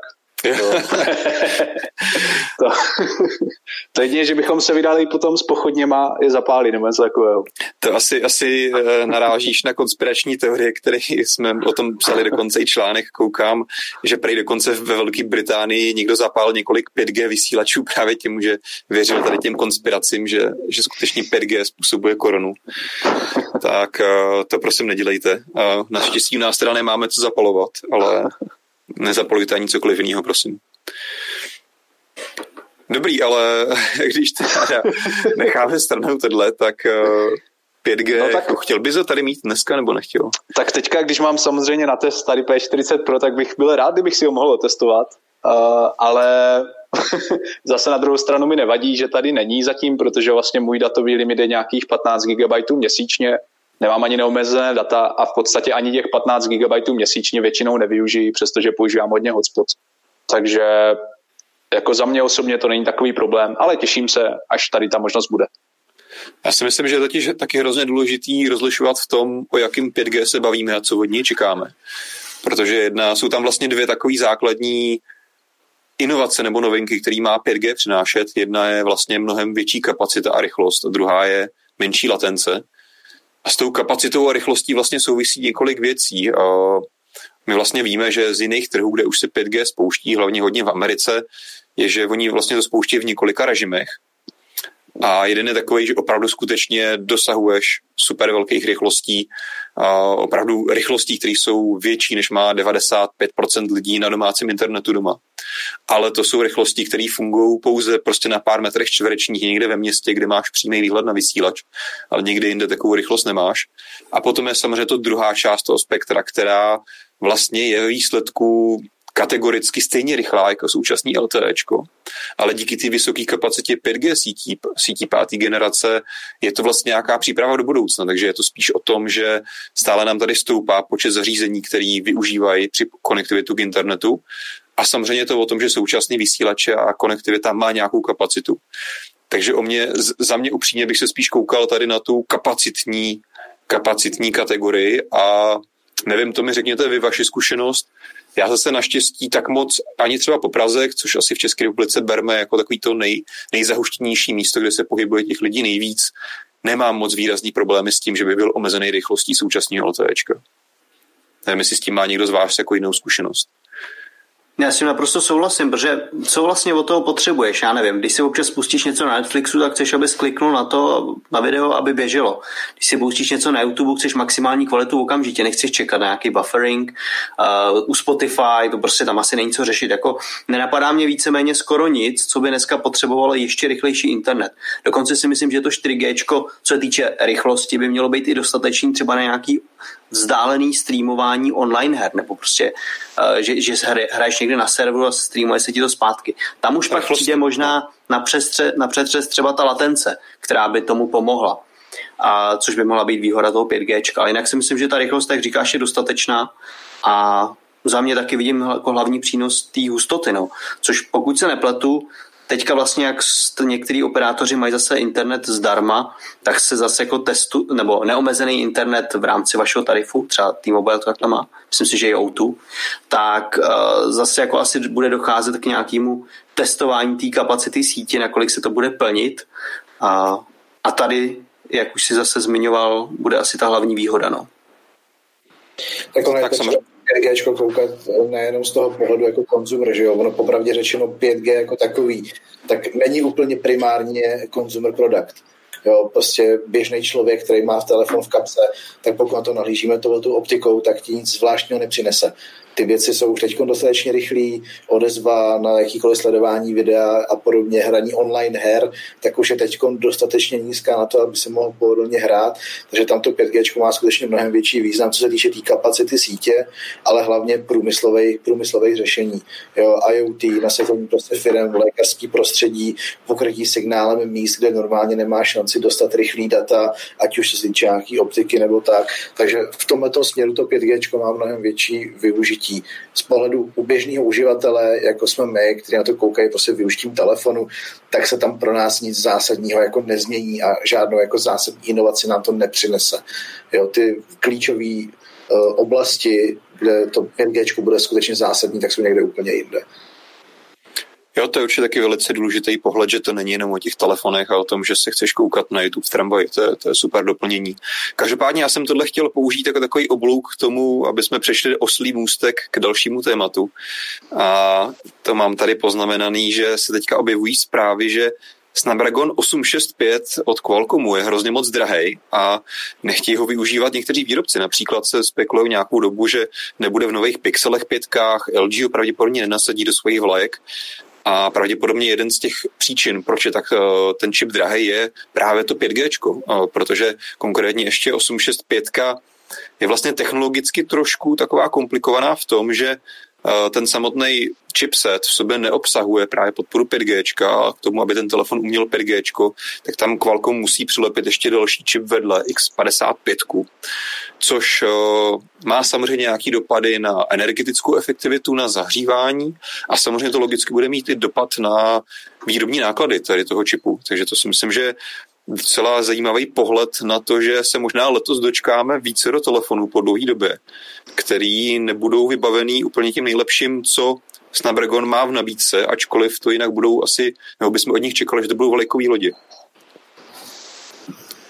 Tak je to daný asi i tím, že v tom zatím nevidějí tu přidanou hodnotu, vzhledem k tomu, že to 5G ještě pořád nikdo není. No jasně, ale to je otázka jako, že Uh, dobře, ale oni budou nahrazovat jinýma čipama, který také 5G mají. Konkrétně u Pixelu se mluví, že tam bude 765, 765G, která je třeba například v tom Xiaomi Mi 10 Lite.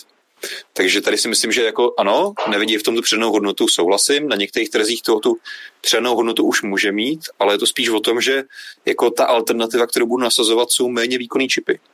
Já si myslím, že jestli můžu, tak třeba zrovna u Pixelu, uh, u Pixelu 5, pokud tam bude nasazený Snapdragon 765, tak uh, to podle mě vůbec nebude problém, protože třeba Pixely 3a měli, pokud se nepletu, Snapdragon 675 uh, a vlastně ty telefony byly, byly velmi dobře optimalizované, což samozřejmě Google umí a běhali krásně svižně, takže si myslím, že pokud Pixel 5 přijde se Snapdragonem 765, bude umět 5G sítě, bude mít určitě AMOLED display a tak dále.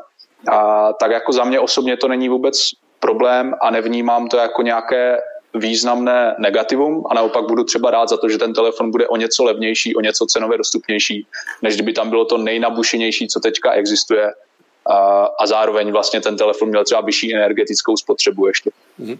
To je určitě dobrý pohled, ale myslíš si, že to bude pro Google třeba marketingově fungovat?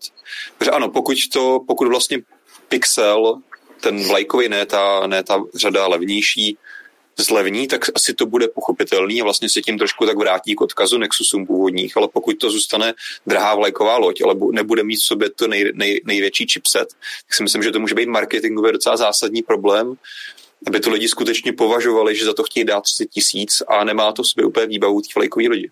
Hmm, ta, ta cena bude určitě jako velká, velká otázka ale pokud bude nastavena nějak rozumně, tak je to potom podle mě jenom o tom vzdělat toho uživatele a vysvětlit mu, že doopravdy naprostá většina uživatelů nepotřebuje tam mít ten nejvýkonnější chipset na trhu a budou úplně v pohodě s dobře optimalizovaným hardwarem od Google a s trochu slabším chipsetem.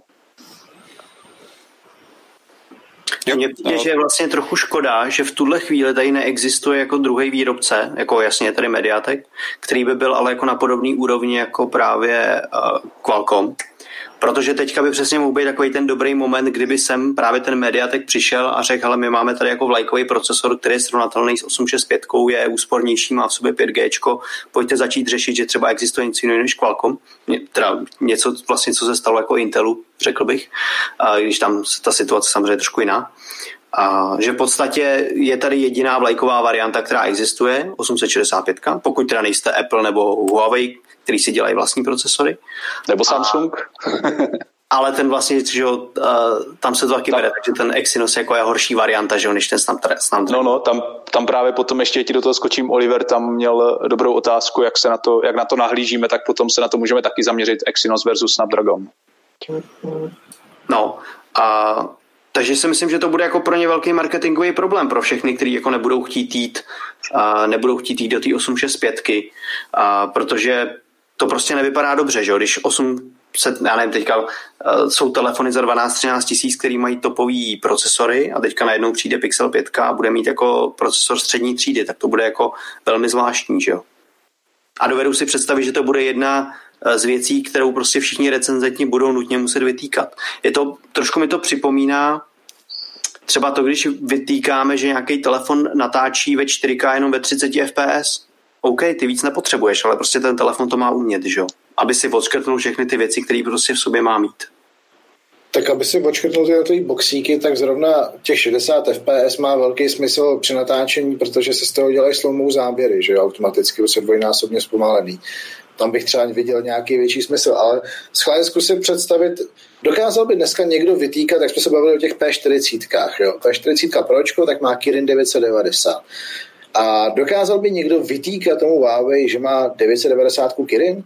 Před pár rokama si pamatuju, že se vytýkal P7, P8 více, že tam jsou nějaký jejich high silicony a podobně. Že to nebylo úplně tak dobrý, ale dneska už to jako nikoho nenapadne. Jenže to nebylo tak dobrý. Já si to právě pamatuju moc dobře z té doby. Jo. Tam byl velký problém jednak výkon, grafický výkon, spousta her tam jako fungovala polovičatě nebo nefungovala vůbec, třeba podpora Unity v době Huawei P9 jako v podstatě neexistovala, takže hromadu her... Já tě přeruším, ale to Vojta říkal, že ano, v minulosti to bylo jasně vytýkaný, ale otázka je dneska. A já si ano. myslím, že tady to je právě to zajímavý téma, že my tady máme právě ten Kirin a Exynos od Samsungu, což jsou asi u obou můžeme říct, že to nejsou čipy, které se úplně stoprocentně vyrovnají Qualcommu, ale jsou jim velice blízko a pro spoustu lidí jsou vlastně zaměnitelný. Ale tady je právě ten problém, že ty výrobci ne, ne, nenabízejí, nelicencují je někomu jinému. A tady to si myslím, že by se právě mohlo změnit tím, že vlastně tady Qualcomm najednou se stává drahý a nedostupný. Takže to si myslím, že bylo zajímavá změna na trhu právě, kdyby najednou si mohl koupit, nevím, Nokia s Exynosem nebo něco takového. Tak podle mě Exynos se už objevuje u nějakých telefonů, ale samozřejmě to nejsou ty nejvyšší Exynosy, ale nějaké nižší. Možná u Motorola byly nějaké chipsety od Samsungu. Mm-hmm. Jenom tak na okraji. OK, to je určitě fajn doplnění. Uh, takže tam možná to vypadá, že asi samozřejmě Samsung si tu nejvyšší řadu nechává stále pro sebe, asi to je taky třeba z hlediska výrobních, výrobních kapacit a tak, ale možná, možná se něčeho takového v budoucnu dočkáme. No.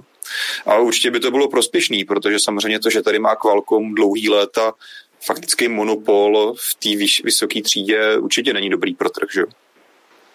Ostatně tady teďka se o tom bavíme, protože uh, ty čipy, čipy už jsou tak drahý, že prostě LG ani Google je nechtějí do svých vlakových lodí dávat. Hmm. Ono stejně, pokud jde někomu doopravdy čistě o hrubý výkon, chce mít co nejvíc bodů v Antutu a v eh, Geekbenchi, eh, tak si musí koupit iPhone, protože tyhle chipsety jsou vlastně stejně nejvýkonnější ze všech od TSMC. Je to tak. Tam potom si myslím, že jsme ještě mnohem dál teda tomu, aby se Apple podílel o své designy s někým svých čipů. Ale pojďme se možná podívat na tu otázku, kterou tam nadhodil Oliver. Mm-hmm. Co si myslíme o vlastně o té aféře, že Samsung rozděluje chipsety na evropský trh, posílá Galaxy S20 s Exynosem 990, na americký trh chodí tyhle telefony se Snapdragonem 865. Samozřejmě ty telefony se Snapdragonem 865 jsou nejen výkonnější, ale také úspornější, co se týče spotřeby energie. Tak jaký na to máte názor? Já možná začnu, to jenom vykopnu v rychlosti, takovým malinkatým jako porovnáním. Jo. V tuhle tu chvíli tady mám P40 Pročko, která má v sobě Kirin 990, OnePlus 7T Pro, ne 7 Pro, který má v sobě Snapdragon 855, pokud se nepletu, potom 7T má plusko. Mám tady S20 Ultra, která má v sobě, předpokládám, Exynos, a mám tady iPhone, který má v sobě nějaký Appleácký prostě čip, to nikoho nezajímá. Všechny ty telefony běžejí naprosto perfektně. Tam není absolutně žádný problém s výkonem, se zahříváním, se spotřebou, s ničím.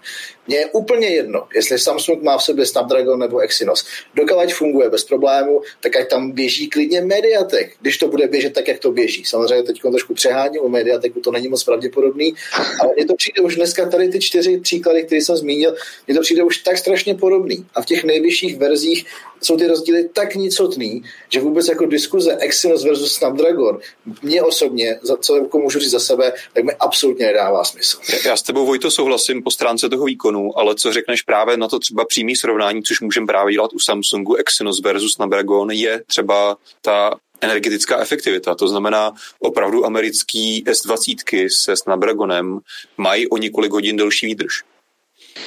Ale pokud mi ten telefon vydrží celý den, tak stejně ho večer jako nabíjem. Jo? Dokud mi nevydrží dva celý dny kompletně, tak v tom asi žádný velký rozdíl neuvidím. Jako tahat se, jako jestli mi vydrží o dvě nebo o tři hodiny díl, pro mě osobně to absolutně nehraje roli v tomto případě. Takže, takže se ti jako nestává, že máš nějaký super náročný den na ten telefon využíváš tak, že by ti do večera nevydržel jakýkoliv? Více ne, jako nestalo se mi už dlouho, že bych jako do večera vybil telefon až úplně do nuly. Poslední dobou mi přijde, že to stává ještě méně než dřív. Jako. OK, tak potom samozřejmě v tomhle tom pokud jsi na tom takhle, tak potom chápu, že vlastně ta hodina dvě je tam zanedbatelná, protože to stejně nabíjíš přes noc. Jo, tam to samozřejmě může hrát podle mě větší roli v tom, když seš v nějakém tom jako krizovějším scénáři, že potřebuješ to dotáhnout ještě trochu víc než normálně a najednou se ti tam ta hodina dvě může jako se, se sakramensky hodit, že jo? To jako je sice pravda, ale jako je to, tak, je to opravdu tak strašně mizivý procento lidí, který by se tady to jako mohlo týkat a tak strašně mizivý procento udá v situací, kde se do toho dostaneš, že jako nějaká vážnější diskuze na tady to téma, že by to jako Samsung měl řešit nějakým komplexním způsobem, že všude bude mít jenom Snapdragony, mi to jako nedává úplně smysl. Ten telefon funguje super, vydržíme prostě celý den úplně bez problémů, případně celý víkend, když máme jako lehčí režim, a jestli v tom běží jako Snapdragon nebo Exynos, když oba dva prostě fungují perfektně, tak jako proč bych to měl řešit vůbec? Podle mě to nebude řešit ani jako 95% všech lidí, kteří si ten telefon koupějí. Budeme to řešit my, protože opravdu ono jako je to zajímavá otázka. Proč jeden telefon, který má stejné označení, vydrží v jedné zemi díl než jinde? Jeden procesor je evidentně lepší. Pro, podle mě je tam jako jedna věc a ukazuje to, že Samsung jakoby má ještě na čem pracovat, má nějaký mezery v těch procesorech, který ještě jako může naplňovat a dohánět. Na druhou stranu drtivá většina lidí to nebude řešit ze stejného důvodu jako ty, protože ty telefony prostě fungují skvěle. To samý ten Kirin, a mě v tom telefonu funguje naprosto fantasticky. Dnes, a to, než mi předtím Honza přerušil, k tomu jsem se chtěl dostat, dneska už se mi nestane, že by mi nějaká hra nefungovala, nebo by vypadala hůř než na Samsungu, nebo tak, takže v tomhle ohledu už je to právě jako úplně jedno. Ale samozřejmě otázka je, jestli bychom kvůli tomu neměli být právě vůči Samsungu třeba kritický a chtít po něm, aby tady dostá, dodával telefony ve stejné kvalitě, jako dodává na jiných trzích. No, takže asi, asi jenom takhle. No. Já úplně souhlasím s Petrem, myslím si, že tohle je jako ten důvod. Uh, ano, všichni, všechny ty telefony mají dostatek výkonu, ale právě to, že tam, jako, že to není stejné prostě, no. že, to, že to není uh, rovné, co se týče výkonu a hlavně té spotřeby a tedy výdrže. Andrej Beňo teďka ještě napsal tady k tomuhle tématu, prej, že údajně tam byl rozdíl i v, v síle příjmu signálu. To teda upřímně já jsem nečetl. Nevím, jestli to někdo dokáže potvrdit nebo ne. Právě mezi Exynosem a Snapdragonem.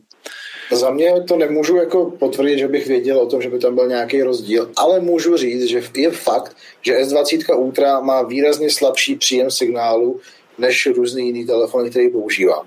Hmm. Toho, toho jsem si všiml, ale to já osobně vnímám jako takový jako dlouhodobý problém Samsungu, protože už spoustu let zpátky si pamatuju, když jsem testoval Galaxy Note 3 tenkrát, když přišla, tak jsem si nezavolal v Praze na hlavním nádraží, kvůli tomu, jak měl špatný příjem signál. To, jako to u Samsungu beru spíš jako takovou vlastnost, ale fakt toho jsem si všiml, ale nevím o tom, že by na to měly být Snapdragonový telefony od Samsungu líp. Protože mi přijde, že tohle to má víc společného s nějakým designem antény, možná softwarem, než že by to mělo něco společného přímo s chipsetem. Možná to bylo myšleno tak, jako že S20, schodný telefon, akorát Exynos versus Snapdragon. No, Možná, tak, to, tak na to myslel tak, tak to bylo myšlené, jenom mě šlo o to, že já jsem třeba tady tu informaci nezaznamenal, takže ji tady nechci jako vydávat jako ověřenou, tím nechci spochybňovat Andreje, ale přece jenom je to prostě teďka nějaký neověřený zdroj v diskuzi. Tak jsem se chtěl zeptat, jestli právě někdo o tom víte nebo nevíte. Taky Já jsem pak chtěl dodat, že vlastně ten Samsung má horší příjem toho signálu, to jsem si všiml, hmm. a nejsem si vědom toho, že by se to lišilo podle chipsetu. Jo, samozřejmě, kdybychom tady k těm, k těm věcem, který si myslím, že Vojta docela úspěšně podle mě dokázal bagatelizovat, co se týče výkonu a té výdrže, kdybychom k tomu přičetli i teda ten horší signál, je to zase prostě nějaká ta další malá věc, no, která pokud by byla pravda, tak stojí to za uvážení, jestli bychom po Samsungu neměli chtít ten lepší chipset, nebo aby si zlepšil ty své Exynosy konečně. Každopádně já bych tohle téma už, no. poslední věc, u toho signálu bych byl ochotný možná trošku ustoupit. Pokud to je pravda, což teda teď nevíme, tak tam bych to viděl možná jako mnohem vážnější problém, než řešit jako plus minus dvě hodiny výdrže při měření jako baterky. Pokud ta signálu tam je prostě nějak výrazně lepší a je to znatelný, tak to bych možná viděl jako větší problém. Dobrý, tak podle, pojďme tohle téma opustit. Uh, ty jsi tady, Petře, měl na proložení jedno, jsem pochopil, asi herní téma. No tak ty si po nás chtěl, vymyslíme nějaký téma, a tak no. jediný, co mě napadlo, že uh, teďka v minulém týdnu, myslím, uh, vyšel konečně Gwent, nebo v angličtině Gwent pro Android po hodně dlouhé době, kdy je to, dám kontext, vyšla hra Zaklínač 3, teďka díky seriálu zase moc populární. Uh, přímo v Zaklínači 3 jste mohli hrát s uh, Geraltem Gwent a z toho se potom stala samostatná hra, něco jako Hearthstone uh, nebo Magicy, a teď už to můžete hrát konečně i na vašem Androidu. A je to zadarmo, takže to můžete vyzkoušet. To je všechno. Kolik to je let? Asi 6 let, nebo jak dlouho je vydaný uh, Witcher 3? No, asi jo, asi tak. OK. No tak ono to, vlastně ono to nějakou dobu trvalo, než z toho udělali samostatnou hru, protože potom vlastně fanoušci volali, že je to bavilo a ještě by teda pro zajímavost, ona původně to je desková hra Condottier, kterou poměrně prostě skopírovali, přidali tam pár speciálních efektů. Ta hra Condottier už dneska ani moc neprodává.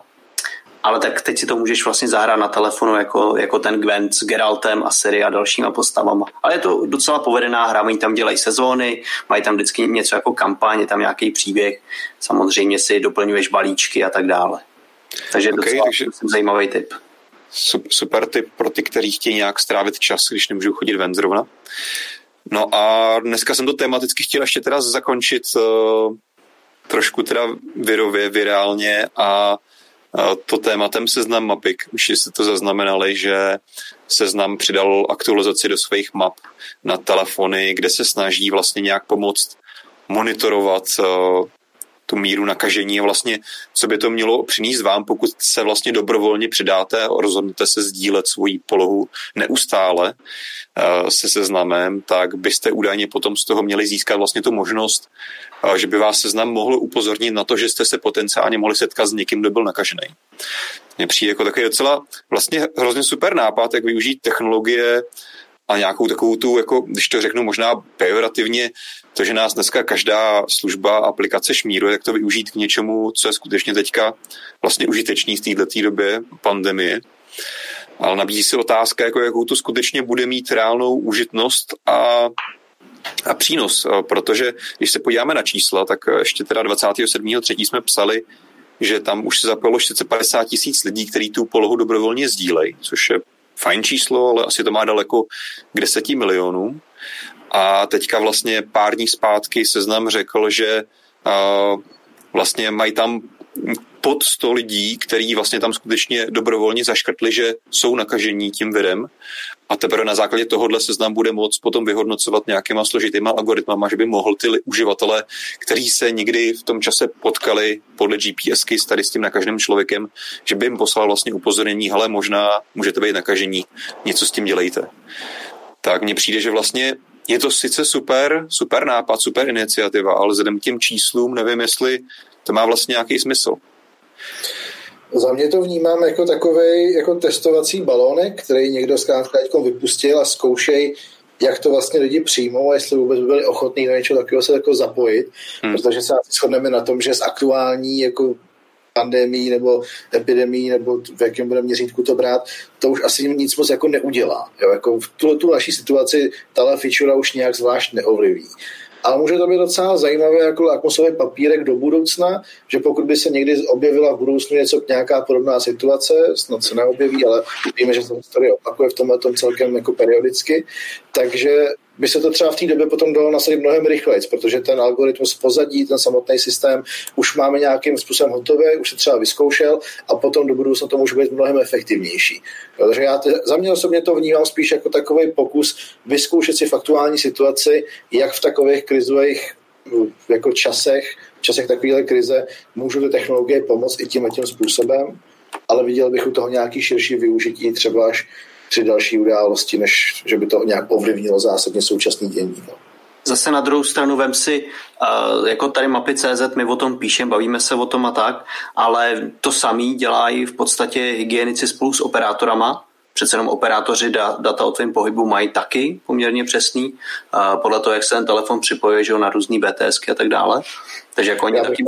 rozporoval poměrně přesný, tam ta přesnost je v jednotkách kilometrů, pokud nejseš ve městě. Jo.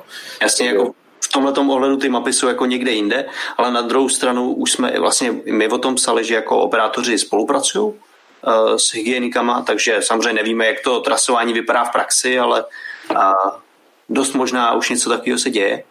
A to, jestli mapy CZ a jejich funkce, jako bude, teda jejich služba bude fungovat, asi závisí na tom, kolik se tam připojí lidí, protože tady prostě ideálně potřebuješ, aby se zapojili všichni. A to si myslím, že je jeden, jakoby, dejme tomu, problém toho, že to, jak vlastně naše společnost je nastavená, že ty nemůžeš nikoho donutit, aby se k tomuhle podvolil, nemůžeš to po něm chtít, dokonce i ty operátoři musí vyžadovat, že ho souhlas o sbírání těch dat a tak dále. To třeba v Číně, že ho mají jinak, a tam prostě natvrdo všechny sledujou a nikdo se nikoho neptá a tyhle ty služby tam vlastně budou fungovat mnohem líp a mnohem přesnějíc. A má to samozřejmě spoustu svých nevýhod, který tady teďka nemá smysl jako rozebírat. No do toho bych se asi nepouštěl, teda tak, o tom, tak, jak tak, z Čína zachází tady s touhle situací a číslama. No, jenom jsem vlastně se chtěl dostat k tomu, že tahle služba asi nikdy nebude fungovat tady u nás tak dobře, prostě protože se tam nezapojí všichni a pokud Honza říká, že tam bylo přihlášených 100 lidí, kteří uh, jsou potvrzený koronavirem, tak to uh, číslo je úplně někde jinde oproti té realitě a to znamená, ty jejich data budou tak strašně nezajímavý pro tebe, že je otázka, jak to bude fungovat. Já si myslím, že je jako skvělé, skvělý názor, co říkal Vojta, že to vlastně teďka ladíme nějaký technologie, ladíme, zkoušíme, jak to společnost přijme. Samozřejmě jsou tady velké otázky kolem bezpečnosti osobních dat a tak. Ale Jo, až prostě, já si myslím, že bohužel to asi není otázka, jestli, ale kdy přijde další takováhle nějaká epidemie, tak možná na to budeme víc připravený všichni. No. A nevím, jestli někdo třeba víte víc podrobností, samozřejmě i stát se v tomhle v téhle chaotické době taky trochu chaoticky samozřejmě snaží řešit různé věci a připravují že jo, nějakou tu chytrou karanténu, nebo jak se to jmenuje. Víte o tom někdo něco, jak to má fungovat? Nebo nebo ne? Osobně jsem k tomu jako nezaznamenal nějaký konkrétní informace. Furt už vidím napsáno chytrá karanténa, ale nevím, co to znamená. Dost možná to nevědí ani její autoři zatím, no. Každopádně může... Eh, asi si myslím, že tohle prostě může být přesně jeden z těch jako směrů, co jako proskoumat a mít potom i jako skutečný řešení na vládní úrovni, jako když přijde něco takového, tak ano, už víme, jak postupovat. Prostě lidem rozešleme, přihlašte se do aplikace a hned jako se s tím bude moct pracovat úplně jinak, protože ačkoliv se tady bavíme o nějaký vlastně fyzické věci, přenášení nemoci viru, tak pořád je to práce s informacemi. Jako distribuce informací, to je to, co teďka je hrozně cený, že jo? A to si myslím, že takovýhle podobné technologie a iniciativy můžou tomu v budoucnu hrozně moc pomoct, jak říkal Vojta. Ale já bych tady možná doplnil k té chytré karanténě, ono k tomu na ministerstvu zdravotnictví na webu přímo existuje stránka, tady má jako v podstatě postup, ale on to teda moc chytře nepůsobí. Jo.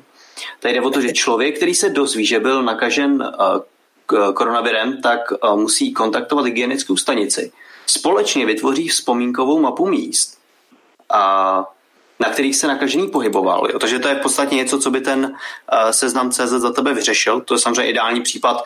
Ty by se tam měl už jako vlastně víš, že jsi zdravý, měl by se do seznamu připojit a sbírat ty data, protože nakaž, nakazit se mohou před, před pěti dny ani o tom nevíš. Jo? No, takže tady ty budeš ručně s nimi vyrábět vzpomínkovou mapu míst.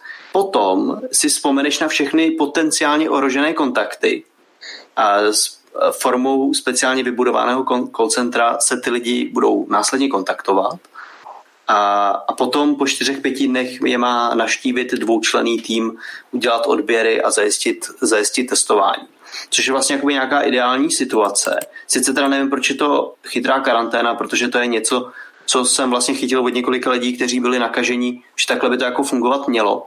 Ovšem zatím praxe ukazuje, že testy nejsou, testování se neprovádí, protože prostě nejsou odběrové místa, chybějí kompletně ty testy, takže lidi, kteří uh, jako neumírají to, že by se dusili, tak vlastně jako nemají šanci ten test jako dostat. A takže jako to podle mě bude teďka ta první věc, no, že se musí začít víc testovat. A to je jako tak nějak všechno, co tady je k tomu napsané. No. Já v tom pořád nevidím nikde jako to slovo chytrá, jo? že přijde mi to, že to je fakt jenom takový trigger, jako buzzword, aby tam jako něco takového měli, jo? protože když se podíváš na nějaký dlouhodobý vývoj čehokoliv chytrýho, co se týče jako e-governmentu a podobně, tak jsme tak strašně jako stali za opicema, že oni se snaží to naspat úplně všude, aby se jako mohli plácat po že dělají něco jako chytrýho, i když ve skutečnosti tady využití nějakých chytrých technologií spočívá v tom, že máš doma pevnou linku a zavoláš na hygienickou stanici. Ano, přesně tak. Oni tady jako přímo i na té stránce zmiňují právě ty mapy CZ, že už jako je součástí ty chytré karantény. Takže to nějak A... budu integrovat ty data, jo, asi, nebo... Jo. Já, já si myslím, ostatně bohužel jako všechno, co se teďka děje tady za té situace, že hold asi to prostě musí do rukou převzít soukromí subjekty a firmy místo států, aby, aby jsme se někam posunuli. No. Takže třeba z tohohle, z tohohle pohledu potom opravdu může být nějaká, nějaký řešení od seznamu v budoucnu, to, co skutečně chytrý bude a bude to moct stát využít nějak jako šířejc a globálnějc skutečně něčemu použitelnému. Já bych se možná, ale pojďme, pojďme zase tady o těch trošku jako tématech, které jsou možná mimo naši expertízu. Ještě tady zajímavý dotaz od Andreje zase, že by se chtěla zeptat, právě na tu, na tu přesnost té polohy sledování podle BTS, kterou jsme tady nakousli, jestli je třeba nějaký jako zásadní rozdíl mezi telefonem se 4G a starý telefon s 2G sítí. Tak eh, tam si myslím, že technologicky fakticky asi zase tak výrazný rozdíl v tom není, ale potřeba říct, že už ze svého principu, hlavně třeba ve městě, samozřejmě těch 4G vysílačů je mnohem vícero. Eh, takže díky vlastně tomu samotnému principu, čím vlastně čím více vysílačů ten telefon vidí v jednu chvíli, tím právě přesnější dokáže ten operátor získat polohu. Takže asi se nedá říci, alespoň teda z mýho nějakého neúplně odborného hlediska, že by 2G nebo 4G bylo lepší než horší, ale tady je spíš důležitější vlastně počet těch vysílačů. Což samozřejmě s tím, že telefony a vysílače 4G, jich je mnohem více, protože řeší mnohem větší kapacitu přenosu, tak se dá říci, že to tak trošku jako může korelovat s tím, že ta, to zaměření těch novějších smartfonů bude přesnější, ale ne kvůli tomu, že 4G je přesnější než 2G. Tak to jenom jsem chtěl takhle doplnit. Já pořád stejný sítě, jako, jako stejný typ nějaký bezdrátový sítě, takže tam se bavíme pořád o nějakém principu triangulace, to čistě závislý na, na té hustotě těch vysílačů. Nejsem si vědom, že by tam byla jakákoliv nějaká přidaná technologie, která by to dokázala sledovat, jako má například mít nový Bluetooth, že jo, to by mělo, to by tohoto mělo zvládnout, že jako pozná vyloženě směr, kde seš, což, což jako to určení polohy značně zpřesňuje, jako přesný směr. U těch vysílačů sítě to takhle není asi. Ne? OK, napadají vás kluci ještě nějaký témata? Nebo to já bych, já bych ještě no? odpověděl Lukášovi, vidím, že ty jsi mu tam odpověděl, jestli se nám uh, design P40 Pro líbí. Uh, mně se teda design líbí, ale ještě mě zaujalo, že tam Lukáš napsal, že si P40 Pro objednal, takže tady už vlastně máme jednoho zákazníka na P40 Pro. Super. Já koukám, že z toho máš radost. Jany určitě má s Huawei nějaký, nějakou dohodu, že, že za každý no, je tam takový, má takový affiliate napojený tady na mobilka zrovna, takže... Ještě mě vlastně jenom... Sorry, ještě mě jenom napadla jedna věc, vlastně jak jsme předtím tady jenom z legrace zmiňovali to, že 5G eh, šíří koronavirus, tak vlastně já jsem si vzpomněl, že my jsme kdysi měli na mobile drinku z přednášku od Vodafonu, který se vlastně taky zabýval tím, že začal že ho, testovat tady tu 5G síť a normálně začaly eh, vycházet že ho, hoaxy o tom, že zase šíří rakovinu a tak dále. A že to jako vlastně koronavirus není první, který se údajně skrz 5G šíří, ale právě, že 5G eh, taky mělo moci za umírání včel a stromů a rakovinu a tak dále. Takže to je prostě nějaký znovu objevující se problém. Teda zajímalo by mě, jako kde to vlastně vzniká, kdo má jakoby nějaký zájem na tom, aby se třeba 5G jako nešířilo, ale přijde mi to vlastně docela zajímavý, no.